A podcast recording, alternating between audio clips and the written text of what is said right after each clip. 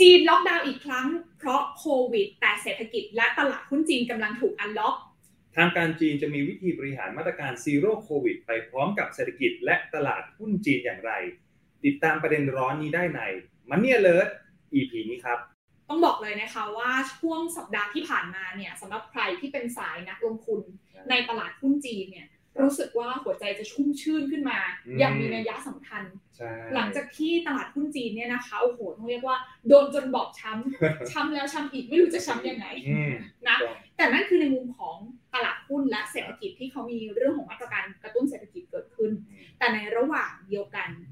เรื่องที่มันเกิดขึ้นพร้อมๆกันเลยอะโอมครัก็บคือเรื่องของตัวเลขผู้ติดเชื้อโควิดในจีนใช่ไหมอ่าถูกต้องก็ถ้าใครติดตามข่าวเนี่ยก็จะพบว่า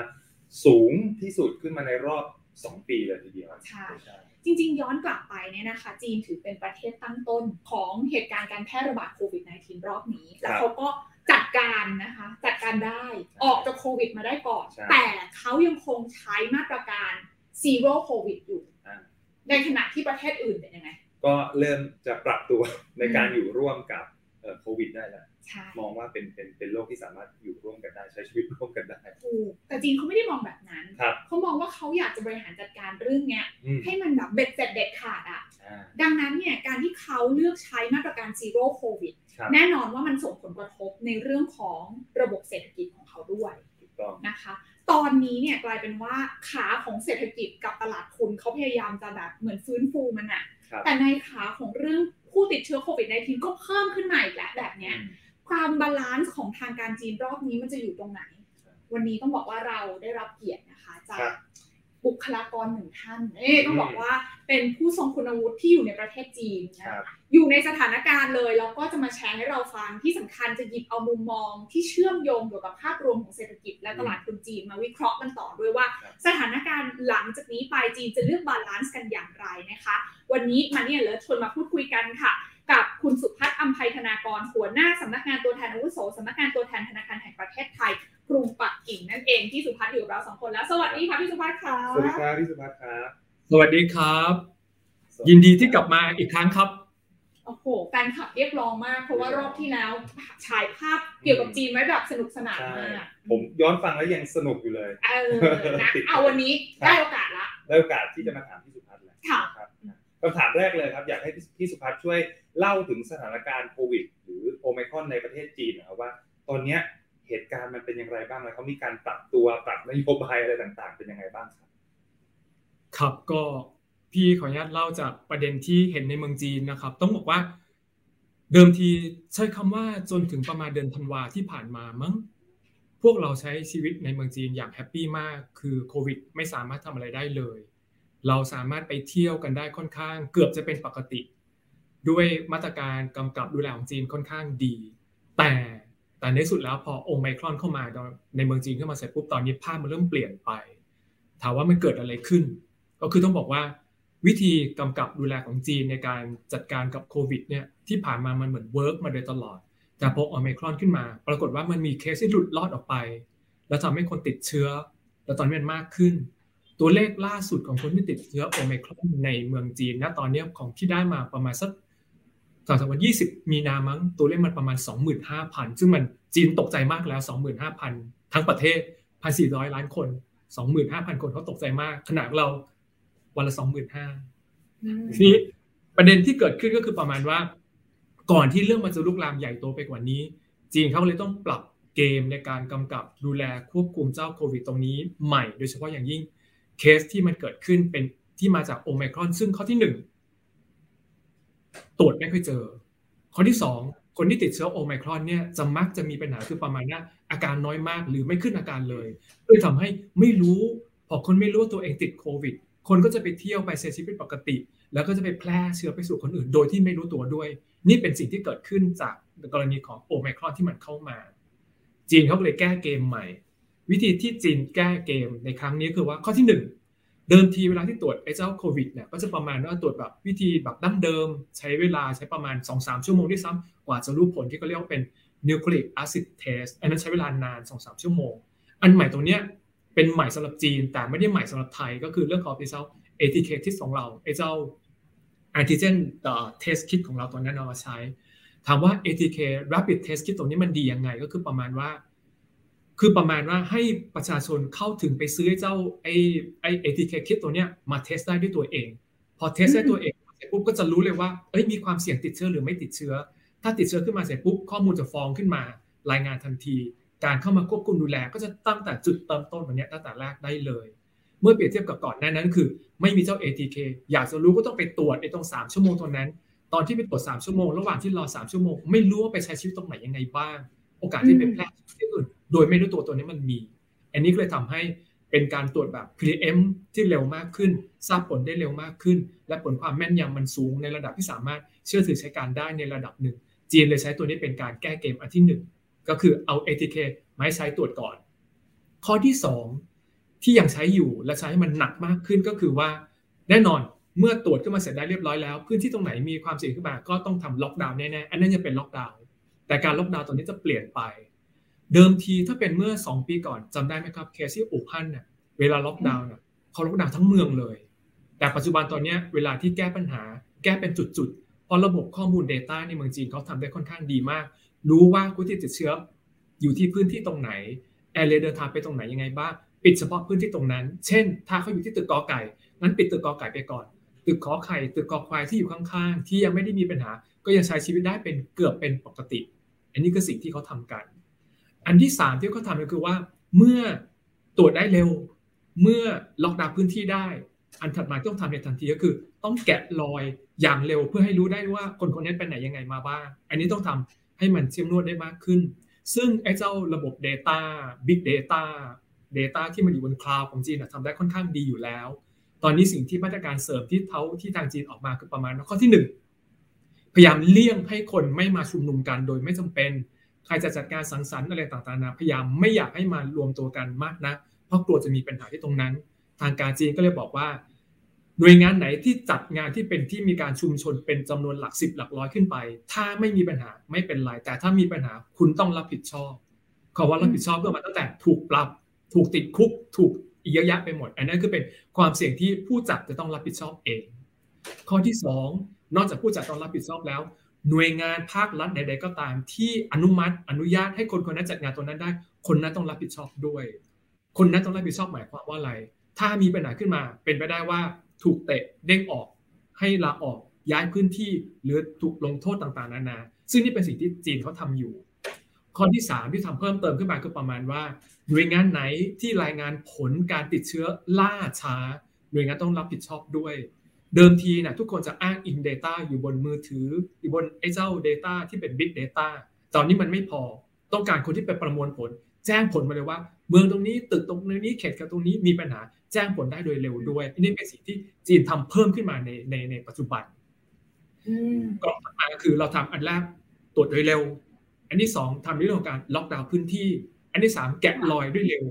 อันที่สี่ก็คือในเรื่องการดูแลรักษา เดิมทีถ้าเป็นสมัยอู่ฮั่นน่าจะง่ายมากคือประมาณว่า ตรวจเชื้อเจอใครขึ้นมาปุ๊บจับเข้าโรงพยาบาล ทุกคนเข้าโรงพยาบาลหมดเลยที่เราคิดดูว่าปัจจุบันเนี่ยตอนนี้มันกระจายไปหลาย ๆ พื้นที่ในเมืองจีนมากมากขึ้นแล้วกลัวว่าโรงพยาบาลจะไม่สามารถรองรับตรงนั้นได้ วิธีในการแก้ปัญหาเขาคือเขาก็แบ่งมาเป็น 2สส่วน คนที่ติดเชื้อหนักอะเข้าโรงพยาบาลไปตามปกติ แต่ถ้าติดเชื้อน้อยๆอย่างเช่นโอไมครอนที่เป็นแบบว่าไม่ได้หนักมากนะงั้นเข้าไปที่ศูนย์ศูนย์หนึ่งซึ่งยังไม่ถึงโรงพยาบาล ให้ศูนย์นี้เป็นการจัดการในการดูแลรักษาตรงนั้นไปก่อน แล้วถ้าเคสหนักขึ้นอาจจะค่อยถ่ายเทไปโรงพยาบาล ถามว่าทำไมเนี่ยทำอย่างนั้น ก็เพื่อที่ให้โรงพยาบาล มีกำลังขีดความสามารถของหมอ มีกำลังขีดความสามารถของอุปกรณ์ต่างๆ ดูแลคนที่เป็นป่วยหนักได้อย่างทันท่วงที คนที่ยังสามารถรอเวลาได้บางทีการที่จะศูนย์กักกันข้างนอก สามารถรักษาตัวเองได้หายโดยที่ไม่จำเป็นต้องไปกินพื้นที่ในโรงพยาบาลก็เป็นไปได้อันนี้คือสิ่งที่เขาแยกกันออกมา ยิ่งเป็นแบบนั้นเรื่องที่ทำก็คือประมาณว่าเฮ้ยคือต่างชาติเวลาที่เข้าเข้ามา แยกศูนย์กักกันเดิมตอนนี้จะเป็นโรงพยาบาล ศูนย์กักกันโดยทั่วไป ต่างชาติที่เป็นฟอยเนอร์ที่เข้ามาในเมืองจีน ก็จากอีกที่จุดส่วนหนึ่ง ให้ 3 จุดนี้แยกจากกันโดยชิ้นเชิงไม่มาปนกันโดยเด็ดขาดเพราะกลัวว่าเชื้อกระโดดข้ามแล้วมันจะยุ่ง นี่คือสิ่งที่ทำกันขึ้นมาภาพถ้าถามว่าในฐานะของคนประชาชนคนหนึ่งที่ใช้ชีวิตอยู่ที่นี่ ถามว่าได้รับผลกระทบไหม ได้แน่ๆ ถ้าเราไปอยู่ในเมืองในจุดในตึกที่มีปัญหา หรือถ้าเราไปเดินผ่านไปใช้ชีวิตผ่านเส้นทางที่คนติดเชื้อผ่านตรงเส้นตรงนั้น เราจะมีปัญหาตรงนั้นด้วยไอ้นี้เป็นเป็นผลกระทบที่เกิดขึ้น แต่ถ้าเทียบกับช่วงสมัยของโควิด ตอนที่อยู่ที่อู่ฮั่นพวกเราตอนนี้ใช้ชีวิตได้เกือบเป็นปกติ นี่เป็นภาพในปัจจุบันครับ ค่ะ เห็นภาพเนาะว่าจีนเขาก็แบบปรับตัวนะคะ ด้วยสถานการณ์ที่เปลี่ยนไปแล้วก็โอความรู้ที่มีมากขึ้นด้วยแหละเนาะพี่สุพัฒน์เนาะก็เลยพยายามที่จะเอามาบริหารจัดการให้มันกระทบกับภาพรวมของเศรษฐกิจเนี่ยน้อยลงนะคะ อย่างที่พี่สุพัฒน์บอกไว้ว่าเรื่องของการล็อกดาวน์ก็ยังมีอยู่แต่ว่าเขาเลือกล็อกดาวน์เป็นจุดๆแต่ล่าสุดอะเวลาที่เราได้ยินข่าว ในฐานะคนข้างนอกที่ติดตามโอ้โหอย่างรอบเนี้ยค่ะพี่สุพัฒน์คะเขาประกาศล็อกดาวน์เซินเจิ้นอย่างเงี้ย ซึ่งเมืองนี้เป็นเมืองใหญ่แล้วก็มีความสำคัญทางเศรษฐกิจด้วยนะคะ ประเด็นนี้มันจริงๆแล้วมันน่ากลัวขนาดไหนแล้ว การที่เขาออกมาประกาศล็อกดาวน์พื้นที่แบบนี้รอบนี้เนี่ย มันกระทบกับปัญหาเรื่องของ supply chain กับในอดีตที่ผ่านมาเนี่ยมันเหมือนกันไหมเพราะว่าตอนนี้ก็ต้องบอกนะว่าปัญหาเรื่องเงินเฟอ้อที่ทุกคนกังวลกันนะก็คือมาจากเรื่องของการที่จีนภาคการผลิตของจีนมันหยุดชะงักไปนั่นแหละส่วนหนึ่งนะคะ รอบนี้มันจะเป็นความกังวลแบบนั้นด้วยไหมคะพี่สุภัทรคะโอ้คำถามที่โหดเลย เอาไปที่ละส่วนก่อน เรื่องที่ที่เซินเจิ้นล็อกดาวน์ถามว่าทำไมเซินเจิ้นต้องล็อกดาวน์อย่างนั้นก่อนดีกว่า ต้องบอกว่าต้องยอมรับความจริงข้อนึงก่อนว่าโอไมครอนมันเข้าไปที่ฮ่องกงก่อน แล้วฮ่องกงพื้นที่มันติดกับเซินเจิ้นได้แบบใกล้กันมากแค่ข้ามนิดเดียวก็ถึงเลย แล้วใช้คำว่าเชื่อว่า ใช้คำว่าเชื่อว่าแล้วกันว่ามีโอกาสที่คนหนีข้ามจากเซินเจิ้นกลับมาที่เมืองจีน แล้วพาเชื้อตัวนั้นกลับเข้ามาด้วยก็เลยทำให้พื้นที่ตัวนั้นมันอยู่ๆก็แบบตูมขึ้นมาในบัดดลทำให้คนติดเชื้อในเซินเจิ้นจำนวนมากขึ้น นักสุดแรกถ้าตัวด้วยตัวไอ้มาตรการต่างๆที่เขาออกมา ช่วยไม่ได้ ถ้าเกิดตรวจเชื้อขึ้นมาปุ๊บเจอก็ปุ๊บอยู่ตัวพื้นที่ไหนบ้างพื้นที่นั้นต้องปิดเป็นพื้นที่ส่วนๆแล้วปรากฏว่ามันกระจายในหลายหลายจุดของเซินเจิ้นก็เลยต้องปิดพื้นที่มากในเซินเจิ้นจนดูเหมือนว่าเป็นปิดพื้นที่ทั้งเซินเจิ้นเลย นี่คือภาพที่ตอนนี้ที่เกิดขึ้น แล้วตอนที่เกิดขึ้นมาเสร็จปุ๊บ เมื่อล็อกดาวน์เสร็จเรียบร้อยแล้ว ต้องตรวจให้มั่นใจว่าใครที่ติดเชื้อบ้าง จะได้แยกออกมาดูแลรักษาให้ไม่แพร่เชื้อไปที่อื่น วิธีการตรวจเขาคือประมาณว่าตรวจซ้ำหลายๆรอบ อย่างน้อยเขาโดนกันไป 5 รอบ ทุกๆ 3 วันโดนหนึ่งรอบทุกๆ3วันโดนหนึ่งรอบประมาณว่า 15 วันที่ผ่านมาเขาโดนไป 5 รอบ กลายเป็นว่าดีขึ้นก็คือว่าไม่มีปัญหาแล้ว ตึกไหนที่ไม่มีปัญหาแล้วอะคุณก็สามารถออกไปใช้ชีวิตได้เป็นเกือบเป็นปกติ ใช้คำตรงนั้นดีกว่า แต่ทีนี้ ถามบอกว่าในส่วนของเซินเจิ้นมีปัญหาแค่ไหนในเรื่องของความเป็น supply chain แน่นอนถ้ากิจการทำต่อนั้นก็ตามอยู่ในพื้นที่ที่ถูกล็อกดาวน์ไม่ให้เข้าไม่ให้ออกขึ้นมากำลังการผลิตตอนนั้นจะหายไปแน่ๆ อย่างตอนนั้นที่มีตัวเลขที่ทำขึ้นมา ถ้าพี่จำไม่ผิดนะไอ้เจ้า iPhone Assembly เนี่ยเขามีกำลังการผลิตอยู่ที่เซินเจิ้นอยู่ทั้งหมด 20%อยู่ที่เจิ้งโจวอยู่ 40%อยู่ที่เจียงซูอยู่ที่ 35% กลายเป็นว่า 20%ของการทำไอ้เจ้า iPhone Assembly อยู่ที่เซินเจิ้น20%แน่นอนตัวนั้นมีปัญหา แต่อย่างน้อย พอพื้นที่ตัวนี้เป็นปัญหาขึ้นมาเสร็จปุ๊บรัฐบาลจีนก็ไปกระจายว่าเขายังมีเจ้าเจียงซูมีเจ้าเจิ้งโจวให้ตัวนั้นมาช่วย support ทำให้ supply chain ออกไปนอกพื้นที่ไม่ได้มีปัญหาใช้คำว่าเป็นการผ่อนคลายในระดับหนึ่ง แต่แน่นอนมันมันก็ไม่สามารถผ่อนคลายได้อย่างแบบเต็มที่มากนะเองน้อยก็สามารถทำให้ไม่ไปสู่ถึงจุดวิกฤตใช้คำตรงนั้นละกัน ทีนี้เพื่อให้มั่นใจได้ว่าไอ้ supply chain ตัวนี้ไม่มีปัญหา บางทีไม่ต้องกลับมาสู่ต้อง step ของทางจีนอย่างที่ที่บอกก่อนว่าทำยังไงเพื่อให้การดูแลการควบคุมโควิดไปสามารถไปได้เมื่อกี้มีอีกตัวอย่างหนึ่งที่อยากจะมามาแชร์ให้ฟังก็คือว่ามีร้านเป็ดปักกิ่งอยู่ร้านหนึ่งในปักกิ่ง ปรากฏว่าสิ่งที่เกิดขึ้นคือ มีคนติดเชื้อเป็นพนักงานในร้านตรงนี้เอง แล้วปรากฏว่ามีลูกค้าเข้ามาแล้วก็พาเชื้อออกไปติดต่อไปที่อื่นข้างนอก หน่วยงานกำกับดูแลเข้ามาที่ร้านนี่เลยว่า เช็คตรวจสอบก่อนว่า มีการหย่อนยานเรื่องอะไรทำให้คนที่เข้ามาแล้วมาติดเชื้อจากร้านนี้ไปแพร่ไปสู่ที่อื่น สิ่งที่เกิดขึ้นก็คือประมาณว่า คน 400 คนที่เข้ามาในร้าน มียอดเพียงแค่ประมาณร้อยกว่าคนเท่านั้นที่ register ผ่านทางแอปมือถือว่าเข้ามาในร้านขึ้นมาจริง ๆคำถามคืออีก 200 คนตรงนั้นที่เข้ามาแล้วทำไมถึงได้ ไม่มีข้อมูลในในหน้าจอตรงนั้นขึ้นมาไอ้นี่คือความผิดของร้านค้าแล้วว่าไม่ได้มีมาตรการในการกำกับดูแลให้มั่นใจติดตามคนที่เข้ามาในร้านค้าได้ สิ่งที่เกิดขึ้นคือตัวเจ้าของร้านเนี่ยแน่นอนถูกปรับแน่ตังเท่าไหร่เดี๋ยวมาว่ากันข้อที่ 2 มีความเสี่ยงที่อาจจะต้องติดคุกด้วย เพราะว่าหย่อนยานในเรื่องนี้ จีนย้ำมากคือประมาณว่า ไม่ยอมให้ความหย่อนยานในเรื่องการควบคุมดูแล มันมากระทบกับการติดเชื้อแพร่เชื้อของโอไมครอน ซึ่งนำไปสู่การชีวิตความเสี่ยงของประชาชนที่อยู่รากหญ้าจีนยอมรับเรื่องนี้ตรงนี้ไม่ได้ ก็เลยทำให้กลับมาย้ำตรงนี้อีกครั้งครับอันนี้คือสิ่งตัวอย่างตัวอย่างที่เห็น อืม ก็ฟังดูแล้วเรียกว่ามีความรัดกุมมากขึ้นเนาะกับเขาเรียกจำนวนผู้ติดเชื้อที่เกิดขึ้นในในรอบนี้ ทีนี้อยากจะถามพี่สุพัฒน์ต่อครับ ในเรื่องของทิศทางหรือนโยบายเนี่ยเรื่องของ zero โควิดนะครับแนวโน้มจะมีการผ่อนปลนมากขึ้นไหม แล้วก็นำไปสู่ในเรื่องของประเด็นอย่างการเปิดประเทศอะไรเงี้ยฮะมันมีแนวโน้มตรงจุดนี้มากน้อยแค่ไหนยังไงบ้างครับอยากให้พี่สุพัฒน์ช่วยอันนี้พี่ขออนุญาตแชร์แชร์ในมุมของพี่นะว่า โอกาสที่จะเปิดเปิดประเทศบ้างน้อยขนาดไหน ต้องบอกว่าจีนเขาพยายามนะเขาอยากจะอยากจะเปิดประเทศแล้วแต่ว่าอย่างน้อยต้องให้มั่นใจว่าการเปิดประเทศเนี่ย มันจะต้องไม่ทำให้สิ่งที่เขาทามาตั้งแต่ต้นดูแลคนมาตั้งแต่ต้น ได้รับผลกระทบในเรื่องของสุขภาพที่พังไปหรือต้องตายไปเขายอมตรงนั้นไม่ได้ พี่หาลือคุยกันในทีมงานกันเองนะคิดว่าอาจจะมีปัจจัยทักษะปัจจัยมั้ง ถ้ามีครบสามข้อนี้ขึ้นมาเสร็จปุ๊บเนี่ยประเทศเปิดแน่นอนในทันที เปิดประตูโดนเลยเลย ข้อที่หนึ่งก็คือว่า ขอให้มีวัคซีนที่ประมาณว่าโคตรจะมีประสิทธิภาพไม่รู้เป็นวัคซีนอะไรก็ตามแต่ฉีดเข้าไปปุ๊บป้องกันเชื้อได้อย่างแบบโคตรจะร้อยเปอร์เซ็นต์ไม่ติดเชื้อแน่ๆอันนี้ต้องมีอันนี้อันที่หรือหรืออันที่สองถ้าหลุดจากวัคซีนขึ้นมา จะต้องมียาประเภทใดประเภทหนึ่งที่กินยาตัวนี้เข้าไปปุ๊บมันจะแก้อาหารอาการของคนที่ติดโควิดได้ในทันที รักษาหายได้ในทันที ต้องมีสองข้อนี้ และข้อที่สามวัคซีนก็ตาม ยาแก้ก็ตาม จะต้องในระดับราคา ซึ่งคนจีนสามารถเข้าถึงและซื้อได้ ข้อนี้กลับมาย้ำว่า การที่ทั้งวัคซีนแล้วยาจำเป็นต้องคนจีนเข้าถึงและสามารถซื้อได้ แปลว่าข้อที่หนึ่งราคาต้องไม่แพงข้อที่สองมีความเป็นไปได้สูงว่าทั้งวัคซีนและยาตรงนั้น อย่างน้อยจะต้องสามารถผลิตได้ด้วยจีนเอง อย่างน้อยวัตถุดิบในการผลิตวัคซีนและยาก็จะต้องอยู่ในจีน ซึ่งสามารถจีนสามารถทำได้ด้วยตัวเอง เพราะไม่ต้องการให้เกิดปัญหาในความเป็น supply disruption ประมาณว่า สมมุติต้องซื้อยาหรือวัคซีนจากประเทศกอไก่ เกิดประเทศกอไก่ ไม่ขายไม่ยอมให้ขึ้นมาเสร็จปุ๊บประเทศจีนไม่ได้เลยไอเนี้ยมาทำให้ food security ตรงนี้มันหายไป drug security ตรงนี้หายไปนั้นจะเป็นว่าต้องมี ถ้ามีครบสามข้อขึ้นมาตรงนี้ปุ๊บจีนเปิดประตูในทันที ถามบอกว่าแล้วโอกาสจะเห็นตรงนั้นมีมากน้อยขนาดไหน ดูเทละเรื่อง เรื่องที่หนึ่งก็คือเรื่องของวัคซีนก่อน แนวโน้มในข้างหน้าจีนวัคซีนจะเป็นยังไง ก่อนที่ไปแนวโน้มข้างหน้ามาดูปัจจุบัน ปัจจุบันจีนน่ะมีวัคซีนที่ใช้แล้วยอมรับเรียบร้อยแล้วเนี่ยมีทั้งหมดอยู่ 7 ตัวด้วยกัน แล้วแบ่งเป็น 3 กลุ่ม กลุ่มที่ 1 ก็จะเป็นเจ้า Sinovac Sinopharm ซึ่ง Sinovac Sinopharm นี่หูใช้กันอย่างค่อนข้างปลอดภัย เพราะมันเป็นในเรื่องของ inactivated virus นี่คือเป็นเป็นวัคซีนที่ใช้ได้ปลอดภัยค่อนข้างดีมาก อันที่ 2 ก็จะเป็นในส่วนที่เป็น viral vector ซึ่งจีนก็สามารถทำได้ด้วยตัวของเองด้วย อันที่ 3 ก็จะเป็นเจ้าไอซับยูนิตโปรตีนซึ่ง ทั้งหมดเนี่ยเป็น3 3สกูที่จีนทำทั้งหมดแบ่งเป็น7ตัว เรียกว่าใช้ในชีวิตปัจจุบันตัวนี้เรียบร้อยแล้ว ถ้าสังเกตขาดไปตัวหนึ่งจำได้ไหมตัวไหน ตัวที่จีนตอนนี้ยังทำอยู่ยังไม่สำเร็จยังไม่ออกมาใช้จริง ๆ ในจีนก็คือ กลุ่มที่เป็น mRNA ตอนนี้กลายเป็นว่า จีนขาดเฉพาะไอ้ตัวกลุ่มที่เป็น mRNA ซึ่งผลิตได้ตัวเองอย่างไม่ได้ แต่ไม่ได้หมายความว่าจีนไม่สามารถ ตอนนี้จีนกำลังทำเจ้า mRNA ด้วยตัวของจีนเองอยู่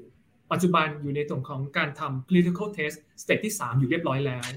แล้วจีนเขามองไกลไปกว่านั้น ถ้าผ่านเจ้าเจ้า clinical test ส่วนที่ 3 ตัวนี้เขาหมายถึง capacity การผลิตด้วยว่าอย่างน้อยจะต้องรองรับจำนวนประชากรพันกว่าล้านคนได้ได้ครบ ซึ่งถ้าทุกอย่างเป็นไปตามแผนที่จีนเขาวางไว้นะประมาณกลางปีเนี้ยประมาณสัก มิถุนากรกฎาตัวนี้ MIA ก็จะผ่านไอ้เจ้า clinical test สามารถ approve ให้ใช้ได้จริง และมี capacity อย่างน้อยรองรับคนประชาชนกีนพันกว่าร้อยล้านคนได้ครบถ้วน MIA ก็จะทำให้อย่างน้อยก็จะจบตอบจบได้ได้ได้ครบในส่วนที่เป็นวัคซีน และยิ่งตอนนี้จีนก็มีมีมีแนวความคิดแบบว่า มันมีผลจากต่างประเทศที่เห็นเยอะมากว่าถ้าการฉีดวัคซีน cross กลุ่มกันเนี่ยจะบูสต์ ภูมิต้านทานกันได้สูงมากขึ้น จีนก็เลยย้ำอยากจะผลิตเจ้า mRNA ด้วยตัวของจีนเอง เพื่อที่จะเอาเข้ามาน่าจะกลางปีนี้ได้เห็นมาผสมกันก็จะได้บูสต์ตัวที่ที่ดีมากขึ้น นี่เป็นกลุ่มกลุ่มของตัวที่เป็นวัคซีนกลุ่มที่ 2 เป็นตัวการยายาในการแก้ปัญหาเวลาที่เกิดเกิดว่าติดโควิดขึ้นมา ทุกวันเนี่ยถ้าเป็นถ้าเป็นตัวเดิมไทยลาซูหลักก็จะเป็นชื่อเลยนะฟาราฟิลิเฟียอะไรประมาณนั้นป่ะตัวฟาราแล้วใช่ค่ะใช่ใช่ เจฟฟาลาแล้วกัน ซึ่งตัวนี้มันสามารถใช้ได้ แต่ปัจจุบันตอนนี้อาจจะมีปัญหาไม่แน่ใจแล้วตัวไฟเซอร์ออกมาตัวใหม่ก็จะเป็นพ็กโลวิดซึ่งตอนนี้กับเป็นชาเชื่อว่ามั่นใจในปัจจุบันมากว่าพ็กโลวิดตัวนี้จะเป็นตัวที่แก้ปัญหาของโควิดได้อย่างค่อนข้างดีณปัจจุบัน จีนตอนนี้ยังไม่สามารถผลิตพ็กโลวิดได้ จีนจะต้องนำเข้ามาจากไฟเซอร์จากต่างประเทศ เพื่อเอาได้ Paxlovid ตัวนี้มา แต่ในขณะเดียวกันจีนตอนนี้กำลังพัฒนายาเรียนรู้วิธีในการผลิตเจ้า Paxlovid เวอร์ชันที่เป็นของจีนเองอยู่ ซึ่งถ้าเป็นไปตามโปรแกรมที่จีนวางไว้ ประมาณกลางปีนี้ก็น่าจะได้เห็นผลสามารถผลิตได้ด้วยตัวจีนเองด้วยเหมือนกันรวมกับเจ้าไอตัวไอ้ตัวยาแก้ที่เป็น Paxlovid ที่จีนกำลังพัฒนาเวอร์ชันที่เป็นของจีนเอง จีนก็จะมีใช้ก็เป็น alternative ก็มาอีก 2 รูปแบบในการแก้ด้วย รูปแบบที่หนึ่งก็จะเป็นในเรื่องของคำว่าใช้เป็น antibody therapy ก็คือฉีดเจ้าแอนติบอดีเข้าไปเพื่อไปไปปรับสมดุลในร่างกายของเรา ซึ่งเจ้า antibody therapy ตัวนี้ต้องบอกว่ามันเป็นแนวคิดใหม่ ซึ่งใช้คำว่าอยู่ในระหว่างการทดสอบผลค่อนข้างได้ดี ก็หวังว่าตัวนี้จะสามารถ roll out ออกมา ก็จะเป็นตัวที่มาเสริมเจ้าแพ็กโซวิดเวอร์ชันจีนได้ แล้วไอ้ตัวยาแก้อันที่ 3 ที่จีนกำลังทำอยู่ก็จะเป็นประมาณว่า แน่นอนจีนมาจากฝังเข็ม มาจากการใช้สมุนไพรจีนโบราณ เจ้าฝังเข็มการใช้สมุนไพรจีนโบราณตอนนี้กลับเข้ามาอีกครั้งด้วยเหมือนกัน ก็ด้วยหวังว่า ยาแก้3สกุลตัวนี้ที่พูดออกมา ทั้งหลายทั้งปวง ถ้าทำได้ก็จะเป็นสิ่งที่จีนทำได้ด้วยตัวจีนเอง ก็จะสามารถตอบโจทย์ได้ กลับมาถึงสิ่งที่สามประมาณว่า วัคซีนถ้าจีนทำได้ด้วยตัวเอง ยาแก้ถ้าทำได้ด้วยตัวเอง ทั้งหลายทั้งปวง คนธรรมดาสามัญสามารถเข้าถึงได้ซื้อได้ ในระดับที่ราคาที่จับต้องได้ ถ้าครบทั้งอย่างคงทั้งปวงเนี่ยเชื่อว่าจีนพร้อมที่จะเปิดประเทศได้มากขึ้น แต่ระหว่างที่เปิดประเทศยังไม่ได้ยังไม่แน่ใจตอนเนี้ยถ้าถามพี่พี่อยากให้มองเป็น เป็นเป็นทีละสเต็ปกันละกัน อย่างน้อยช่วงต้นปีที่ผ่านมาเดือนกุมภาที่ผ่านมาเนี่ยทำเจ้าโอลิมปิกในปักกิ่งได้สำเร็จอันน่าจะคือประมาณเดือนกันยายน ถ้าที่จำวันที่ไม่ผิดคือ 10ถึง15 กันยายนเนี่ยจะมีเอเชียนเกมจัดที่เมืองหังโจวอันนี้จะเป็นแอนนาเตอร์ใช้คำว่าเป็นเป็นมายสเตนถ้าว่าสามารถคุมได้ดี คนเข้ามาแล้วไม่มีปัญหาอะไร อาจจะเป็นสัญญาณที่จะเปิดให้ให้ต่างชาติเข้ามาได้ง่ายมากขึ้นก็ได้ใช้คำนี้นั้นในขณะเดียวกันตัวนี้มีข้อมูลที่เสริมขึ้นมาประมาณว่า เดิมทีเนี่ยนักศึกษาไทยในจีนเยอะมาก เมื่อ 2 ปีก่อนพอเกิดโควิดปุ๊บกลับไปต่างประเทศไปกลับไปประเทศไทยของเราไปเลย แล้วปรากฏตั้งแต่วันนั้นจนถึงวันนี้ยังกลับเข้ามาในเมืองจีนไม่ได้ นี้เราก็มีการประสานงานกันหลาย ๆ หน่วยงานทั้งกอพทั้งสถานทูตทั้ง กระทรวงการต่างประเทศของจีน ลุกทุกสถานทูตแบบมารวมจับมือกันว่า พร้อมอยากเหลือเกิน อยากให้นักเรียนไทยที่อยู่ที่เมืองไทยที่ฉีดวัคซีนครบเรียบร้อยแล้ว ให้สามารถกลับมาใช้ชีวิตในเมืองจีนมันเรียนต่อในเมืองจีนให้ได้ ซึ่งทางจีนเขาก็ใช้คำว่าให้การตอบรับได้ในระดับหนึ่ง ตอนนี้มันมีใช้คำว่าเป็นเป็นช่วงของการทดสอบเป็น pilot project อยู่อันหนึ่งให้นักศึกษาไทยกลุ่มแรก ประมาณสัก 69 คนหรือ 72 คนเนี่ยเข้ามาเมืองจีนมากักตัว 21 วัน พอครบ21วันตอนเนี้ยเริ่มกระจายเข้าไปอยู่ในโรงเรียนต่างๆ ก็ดูล็อตแรกนี่ก่อนว่า 72 คนแรก69 คนแรกเนี่ยถ้าเป็นนักศึกษาไทยที่กลับเข้ามาในเมืองจีนแล้ว สามารถใช้ชีวิตได้โดยไม่มีปัญหา และไม่มีใครไปแพร่เชื้อต่อ อย่างเงี้ยก็จะเป็นสัญญาณที่ดีที่อาจจะได้เห็นนักศึกษาไทยในล็อตถัดไปจะกลับเข้ามาในจีนได้มากขึ้น ผมเชื่อว่าจีนเขาจะค่อยๆทำอย่าง เป็น step ทีละส่วนทีละส่วนค่อยๆ แก้กันไป อย่างน้อยก็ให้อ่ามันมีมันมีความคืบหน้าให้เห็นเป็นระดับตัวระดับประมาณนี้ค่ะเออก็ถือว่าเป็นสัญญาณที่ดีเนาะของการผ่อนปรนรอบนี้ที่เกิดขึ้นนะคะ แต่ว่าอย่างไรก็ดีค่ะแน่นอนว่าสำหรับคนไทยเองผู้ประกอบการไทยเองเนี่ยก็คาดหวังว่าถ้ามันเกิดขึ้นได้จริง หมายความว่าทั้ง 3 ประเด็นเนี้ยที่พี่สุพัฒน์เล่าให้ฟังเนี่ยนะคะ ทั้งเรื่องของวัคซีน เรื่องของยานะคะ แล้วก็เรื่องของการเข้าถึงของประชาชนจีนส่วนใหญ่ ถ้ามันเกิดขึ้นได้จริงช่วงกลางปีเนี้ยก็แปลว่าเรามีความหวัง ว่าเราน่าจะได้เห็นนักท่องเที่ยวจีนเนี่ยซึ่งเป็นลูกค้าหลักของเราเลยอะกลับมาบ้านเราได้ได้เร็วกว่าที่หลาย ๆ คนคาดการณ์กันไว้เพราะตอนแรกคิดว่าโอ้โหหน้าโน้ตปีหน้าเนี่ยยิ่งแบบเจอโควิดอีกรอบแล้วมันจะยิ่งดีเลย์ไปหรือเปล่าตอนนี้ฟังจากที่พี่สุพัฒน์เล่าให้ฟังมีความหวังมากขึ้นละนะคะ แต่ทีนี้ขออนุญาตถามพี่สุพัฒน์ต่ออีกประเด็นหนึ่งเหมือนกัน ก็คือเรื่องของการ กระตุ้นเศรษฐกิจของจีน ซึ่งเราเห็นมาตลอดเลยนะคะว่าช่วงเวลานี้เนี่ยจีนเขาเหมือนเริ่มเล็งเห็นแล้วว่าเฮ้ยช่วงที่ผ่านมาตลาดหุ้นก็ดีนะคะภาพรวมเศรษฐกิจก็ดีมันถูกเหมือนแบบดูดความเชื่อมั่นออกไปเหมือนกัน ตอนนี้เราเห็นเขาออกมาประกาศทั้งเรื่องของการกระตุ้นเศรษฐกิจอัดฉีดสภาพคล่อง แล้วก็เรื่องของ โทนเสียงที่บอกว่าก่อนหน้านี้จัดการเรื่องบรรดา internet platform business รุนแรง ตอนนี้เขาบอกว่าไม่ได้จะรุนแรงขนาดนั้นแล้ว ก็เข้ามาควบคุมดูแลให้มันอยู่ในกรอบอยู่ในร่องในรอยมากขึ้น โทนทั้งหมดตรงนี้ณวันนี้มันเป็นยังไงบ้างคะตอนที่เขาประกาศออกมาแล้วเนี่ย ผู้ประกอบการในจีนนักธุรกิจในจีนมีความเชื่อมั่นกลับมามากน้อยขนาดไหนคะพี่สุวัสดิ์คะครับกลับมาที่ละส่วนนิดนึงนะเมื่อกี้ประเด็นที่ที่ทีน่ากับน้องโอนถามมาเรื่องของนักท่องเที่ยวอาจจะยังนักท่องเที่ยวจีน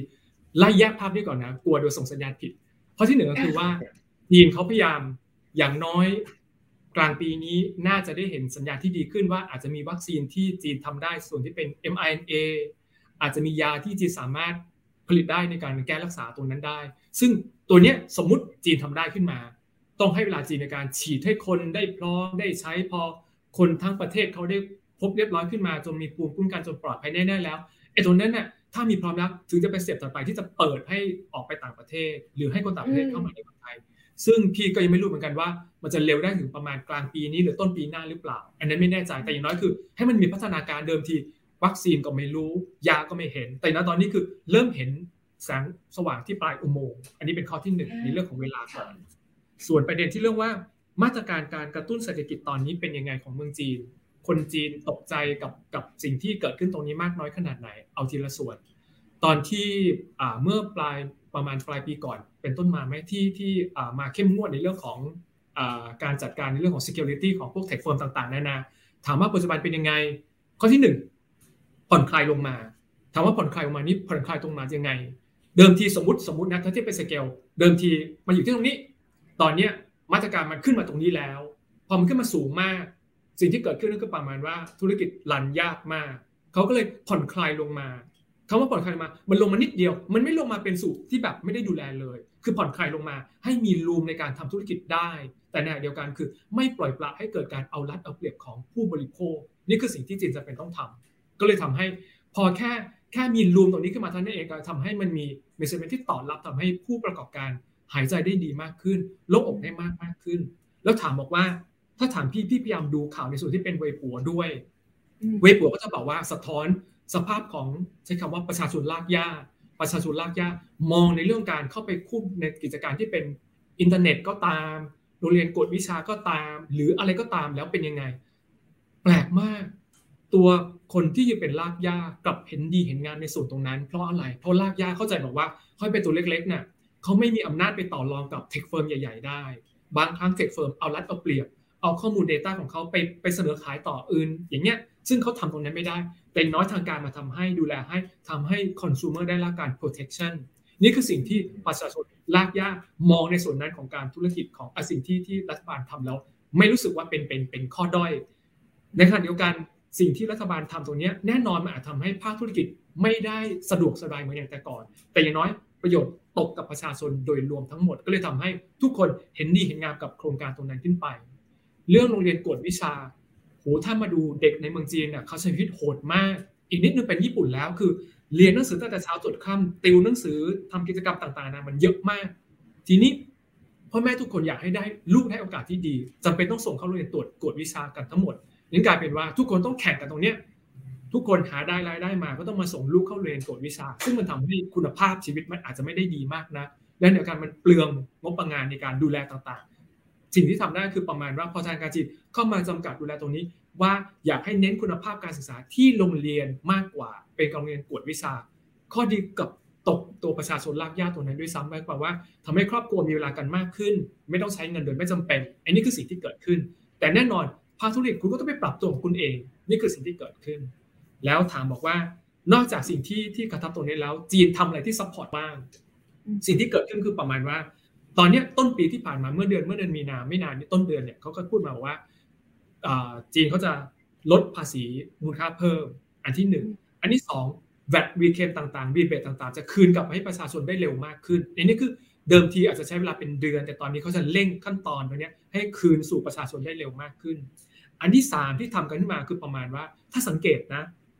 ในเมืองจีนอะ เวลาที่เขาจะจับหรือลงโทษใครก็ตาม สิ่งที่พี่พี่เห็นมาโดยตลอดคือประมาณว่าเขาจะจับลงโทษปรับภาษีกับคนที่เป็นรายได้ตัวใหญ่ๆเพราะรู้ว่าปรับรายได้ตัวใหญ่ๆรายได้ตัวใหญ่เขาไม่ตายเขายังสามารถใช้ชีวิตต่อได้ แต่เขาจะยังไม่ไปลงโทษปรับในส่วนที่เป็นประชาชนลากยากยกตัวอย่างเช่น ดาราที่มีรายได้สูงหลีกเลี่ยงภาษีขึ้นมาใช้ปุ๊บปรับตรงนั้นไปเลย เพราะรู้ว่าเขายังมีความสามารถในการใช้ชีวิตต่อได้ มีความสามารถในการจ่ายภาษีในส่วนที่เป็นค่าปรับตรงนั้นได้ แต่มาตรการตรงนี้ ยังไม่เอามาทำกับประชาชนลากยาเพราะพี่ก็ยังเชื่อว่าจริง ๆ ประชาชนลากยาก็จะมีบางส่วนที่หนีภาษีด้วยเหมือนกันแต่นั้นเป็นเป็นลายมดลายย่อยเหลือเกินลากยาก่อนไปทำรายใหญ่ๆ เพราะรู้ว่ารอดแล้วเอาเงินตัวนั้นมา ใช้ในการกระจายตัวนั้นได้มากกว่า นี่คือสิ่งที่ที่ทางการจีนทำในการสนับสนุนประมาณนี้ก่อนครับ โอเคค่ะโห ชัดเจนมาก ใช่ครับใช่ครับ ก็ถือว่าโอ้โหฟังแล้วมันมีหลายแง่มุมที่ที่น่าสนใจเกี่ยวกับ movement ของทางการจีนทางการออกมาตรการการควบคุมอะไรต่างๆ มากมาย ทีนี้มีประเด็นหนึ่งครับพี่สุภัทครับ ซึ่งไม่ถามไม่ได้ ถือว่าเป็นประเด็นใหญ่ของโลกเหมือนกันก็คือเรื่องของบริบทการเกิดสงครามระหว่างยูเครนกับรัสเซียครับก็เลยอยากทราบว่าจีนมีท่าทีอย่างไรบ้าง แล้วก็ประเด็นนี้ที่เกิดขึ้นมันส่งผลกระทบอะไรบ้างต่อต่อจีน ให้พี่สุภัทแชร์มุมมองให้ฟังหน่อยสักเล็กน้อยครับครับเอางี้นะพี่พี่ขอเนี่ยตอบจากภาพข่าวที่เห็นในเมืองจีน ภาพข่าวเห็นในเมืองไทยหรือต่างประเทศแล้วกันตอนนี้ภาพข่าวมันแบ่งเป็นเป็นสองภาพข่าวเลย ถ้าเป็นข่าวของตะวันตกเนี่ยก็จะบอกเลยว่ารัสเซียทำแบบนั้นไม่ถูก แล้วตอนนี้มันเหมือนก็มามามาอะไรนะมามาลุกลานในพื้นที่ของยูเครนนี่คือภาพที่เป็นตะวันตก แล้วก็บอกว่าตอนนี้รัสเซียค่อนข้างตกระกำลำบากมาก จากการผลการทำมาตรการแซงชั่นนี่คือภาพที่เห็นจากหน้าข่าวของซีกทางสื่อตะวันตก แต่ในจีนเองสิ่งที่เห็นขึ้นมาก็จะประมาณว่า จีนพยายามเลี่ยงไม่ไปวิจารณ์ในส่วนนี้เลยว่ารัสเซียทำถูกไม่ถูก จีนพยายามวางตัวเป็นกลางจะบอกว่าไม่คอมเมนต์ในเรื่องนี้ สิ่งที่อยากได้คือจีนพยายามอยากว่า อยากให้กลับเข้ามาสู่พื้นที่ในการเจรจา หาทางในการยุติปัญหาข้อเจรข้อข้อพิพาทตรงนั้น แล้วตัวที่เห็นในหน้าข่าวหนังสือของจีนก็จะบอกบอกว่า สิ่งที่จีนไม่เห็นด้วยคือปว่าการทำแซงชั่นเนี่ยมันไม่เป็นประโยชน์ต่อใครเลย มันจะแย่ต่อทั้งผู้ทำและผู้ถูกทำแซงชั่นด้วยกันทั้งคู่ อยากจะให้กลับเข้าสู่โต๊ะเจรจานี่สิ่งที่ภาพที่เห็น แล้วถามบอกว่าในแง่ของนิกในหน้าหน้าข่าวก่อน ในหน้าของตัวเวปัวที่เห็นกันข้างหน้าเป็นยังไง ก็ปรากฏว่า ตลกมากเวปัวที่เป็นประชาชนก็เสียขึ้นมาก็จะแปลว่ากลับมาอีกมุมมุมนั้นเขาจะบอกบอกว่า การที่รัสเซียถูกแซงชั่นมากขึ้น ภาพที่หลายหลายคนไม่ได้นึกถึง แล้วในเวปัวพูดถึงก็คือประมาณว่า แปลกมาก เชื่อว่าคนรัสเซียมีความสมานสามัคคีเป็นหนึ่งเป็นรวมกันมากขึ้น เพราะถูกประเทศตะวันตกเอาเปรียบในเรื่องของการแซงชั่นงั้นคนรัสเซียเองต้องปลองดองสามัคคีกันมากขึ้น นี่เป็นภาพที่เห็นปรากฏข่าวในในในในในในเว็บจีนแต่ถ้าภาพที่เป็นภาพสื่อต่างชาติก็บอกว่าเฮ้ยประเทศรัสเซียตอนนี้กำลังกันย่อยยับกำลังแย่แล้ว ซึ่งภาพมันต่างไม่ไม่เหมือนกัน พี่เลยไม่รู้ว่าพี่จะเพื่อภาพไหนดี เพราะว่าพี่ถ้าอยากเชื่อคือต้องไปดูที่พื้นที่พี่ไม่กล้าเข้ารัสเซียตอนนี้ แล้วก็ไม่กล้าไปยูเครนด้วยก็เลย ไม่เห็นตอนนี้มันกลายเป็นเหมือนกับ มันเป็นสงครามเอาแบบความความขัดแย้งตรงนี้มันเป็นความแย้งในเรื่องของพื้นที่ที่เป็นพื้นที่ปัญหา เอาเอากำลังฐานก็เป็นลบส่วนหนึ่งใช่ อันถัดมาเป็นเรื่องของการลบกันบนโซเชียลมีเดียด้วยพี่ไม่รู้ว่าพี่ควรจะเชื่อโซเชียลมีเดียของฝั่งตะวันตก หรือโซเชียลมีเดียของรัสเซียหรือทางทางทางเอเชียเอง เป็นว่าเราต้องอ่านมาทุกอย่างมาพร้อมๆ กัน แล้วก็ประมวลด้วยตัวเราเอง อันนี้คือสิ่งที่ที่ถ่ายภาพตรงนั้นดีกว่า อันนึงซึ่งอาจจะบอกได้ก็คือประมาณว่า แน่นอนยิ่งท่านลากสถานการณ์ยูเครนตรงนี้ออกไปนานมากขึ้นเท่าไหร่ ทุกๆปาร์ตี้ที่เกี่ยวข้องตรงนั้นน่ะจะได้รับผลกระทบในเชิงลบไปด้วยเกือบจะทั้งหมด มีแค่บางประเทศ ยิ่งลากยาวยิ่งได้ผลประโยชน์ แค่บางประเทศ แต่ส่วนใหญ่แล้วยิ่งลากมากเท่าไหร่ จะได้รับผลกระทบในเชิงลบทั้งเศรษฐกิจและการฟื้นตัวของตัวเอง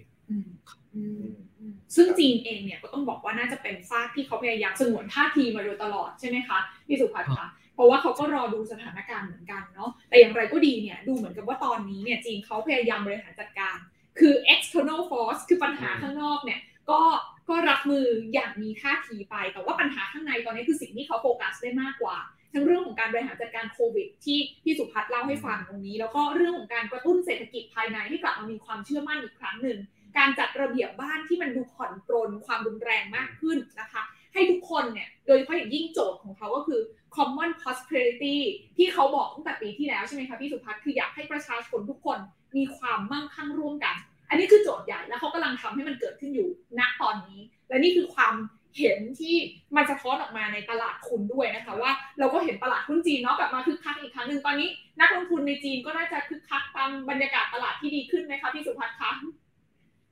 ก็มีการปรับตัวนะมันก็จะมีบางช่วงที่แย่บางช่วงที่ดี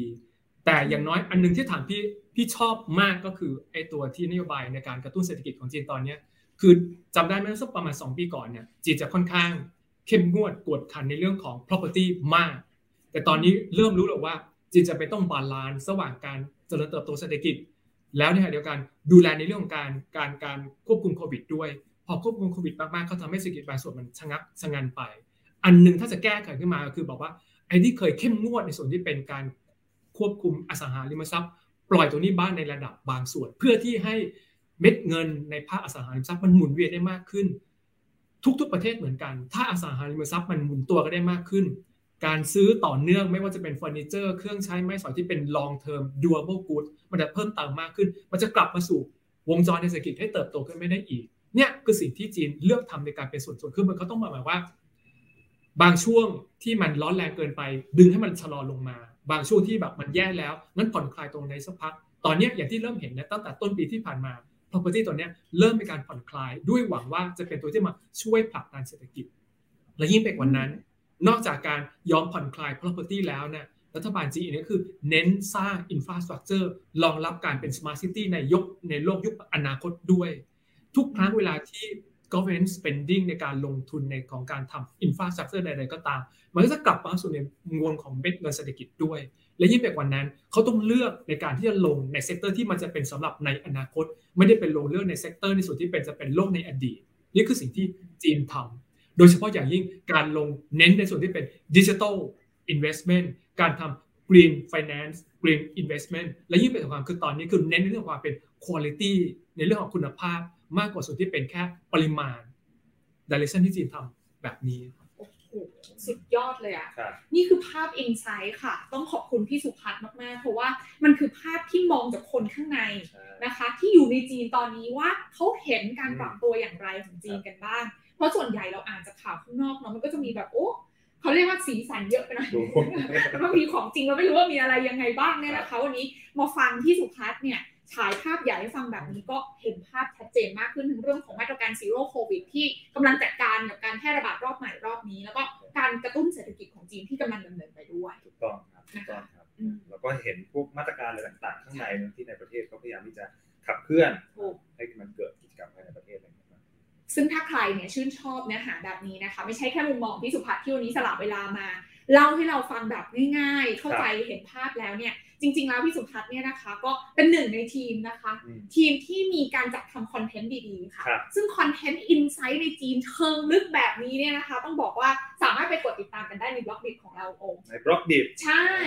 เพจชื่อว่าไทยบิสไชน่านะคะ ศูนย์ข้อมูลเพื่อธุรกิจไทยในจีนค่ะ ซึ่งครัก็บต้องบอกว่าเป็นการรวบรวมนะคะอืมข้อมูลอินไซต์ของจีนเนี่ยโดยคณะผู้แทนไทยประจำสาธารณรัฐประชาชนจีน ซึ่งประกอบไปด้วยสถานเอกอัครราชทูตณกรุงปักกิ่งสถานกงสุลใหญ่ต่างๆนะคะเพื่อที่จะรวบรวมข้อมูลเกี่ยวกับทั้งเศรษฐกิจธุรกิจการลงทุนครับเพื่อธุรกิจไทยในจีนอย่างแท้จริงเพราะฉะนั้นอินไซต์พวกเนี้ยไปตามไปตามได้ follow ได้เลยใช่ก็ต้องขอบคุณพี่สุภัทรด้วยเช่นเดียวกันวันนี้มาส